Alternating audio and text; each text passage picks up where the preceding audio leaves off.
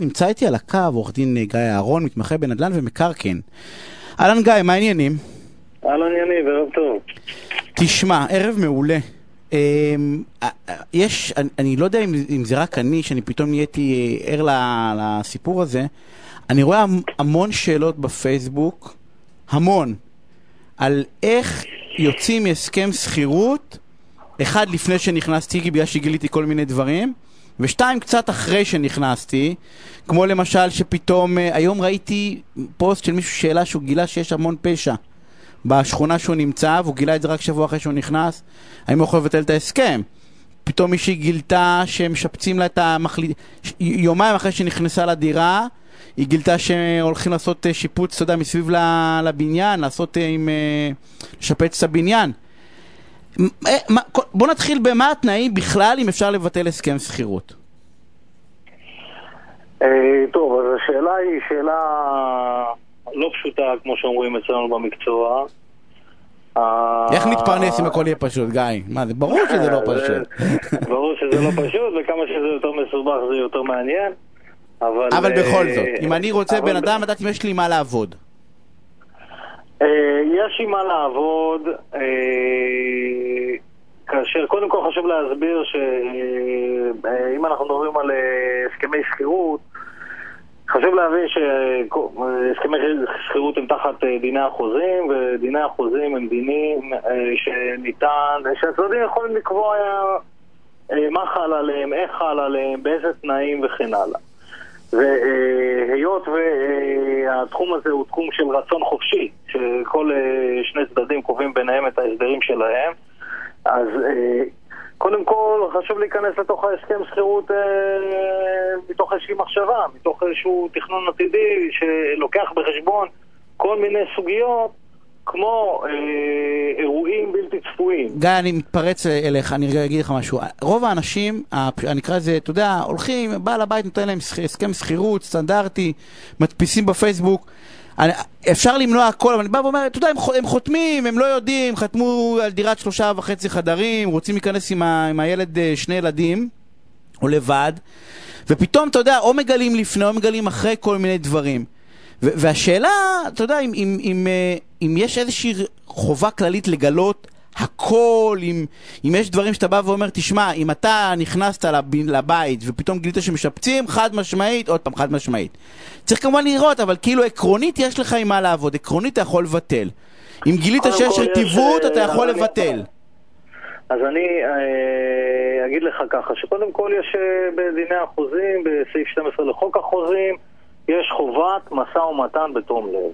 כלומר, מי שמנהל איתי משא ומתן, למשל, לשכור דירת מגורים, צריך לנהל אותו בתום לב, ויש לו, בוודאי מכוח הפסיקה של בתי המשפט, יש לו חובת גילוי על פגמים בנכס, ליקויים בנכס, אפילו בסביבת הנכס. ציינת מקודם עניין של פשיעה, או ציינת מקודם עניין של שיפוץ, או ניקח למשל דוגמה ששוכרים דירה ופתאום מגלים שבבניין הזה שנכנסת אליו רק לפני שבוע, עוד חודשיים מתחיל תמה, מתחיל פרויקט בנייה, ולא סיפרו לך. אז יש כמובן חובה של גילוי של דברים שיכולים להשפיע על הרצון שלך לזכור את המוצר, על ההחלטה בעצם. כל דבר שהגיוני שבא לנכס ידע, הוא צריך להגיד לי. החוק אומר בדרך מקובלת ובתום לב. זאת אומרת, צריך לנהוג כאדם סביר ולגלות דברים שיכולים להשפיע על החלטה שלך להיכנס לתוך החוזה. הרי אם היית, יכול להיות שאם היית מגלה נתונים מסוימים לפני, או היו מגלים לך אותם, אולי לא היית נכנס, אולי היית נכנס בתנאים אחרים, אולי היית מבקש הפחתה של שכר הדירה, כי יש סיטואציה מסוימת. אז בוודאי שצריך לגלות לך את כל הדברים שיכולים להשפיע על ההחלטה שלך, ואם לא גילו לך, יש לך כמובן עילה לביטול ההסכם, שכן זה יכול ליפול תחת סעיף 14 של חוק החוזים, שזה טעות והטעיה, אוקיי? שזה קצת אחרת מלא לגלות, אבל אם יטעו אותי במכוון לגבי משהו בנכס, כמובן שיטעו אותי להיכנס לתוך החוזה, ואני, יש לי עילה לבטל את זה. נניח בעל הבית, אומר לי, תשמע, שמעתי אותך, בעיה שלך. אם בעל הבית אומר בעיה שלי, אז כמובן שצריך להתמודד עם זה במובן הזה, שאפשר לפנות לבעל הבית בצורה סודרת, ולשטוח את הטענות, אפילו באמצעות עורך דין אם צריך, ולהסביר את הנושא של ההטעיה או של אי הגילוי, ולהודיע שזה מעלה עילה לביטולו של ההסכם. לא סופר אותי.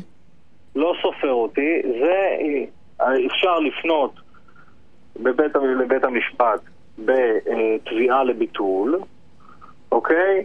אפשר גם, שזה לא דבר שאני ממליץ עליו, אפשר גם להודיע על הביטול ולראות, ואז ייתכן שהמשכיר יתבע אותך. להודיע על ביטול, זה בא ואומר אני מבטל את הצ'קים ויוצא מהבית. כן, אבל שוב, יש פה עניין יותר מורכב משפטית מרק לבטל את ההסכם.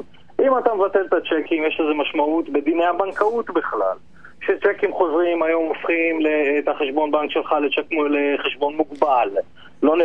אם חשבון מוגבל לא יכול להמשיך ולהוציא צ'קים, זה פוגע לך באשראי.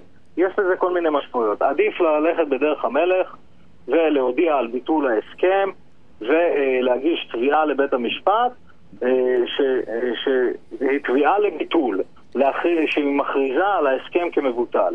גיא, אנחנו חייבים לסיים, ואני אגיד לך משהו שבעיניי הוא שווה דיון, ואולי נעשה אותו בתוכנית אחרת. אולי בתוכנית אחרת. לא, אני אגיד לך רגע משהו, העובדה היא שאני כסוחר קבול למעשה, אני סוג של, אתה יודע, של חסר עונים, כאילו מחזיק את הצ'קים, אני חי בבית שאי אפשר לחיות בו, כאילו אני לוז-לוז במובן הזה, ואני לא בטוח שלא צריך לעשות אמצעים קצת יותר קשוחים, אבל אנחנו חייבים לסיים, אז אני רוצה להודות לך על השיחה, אז שערב טוב.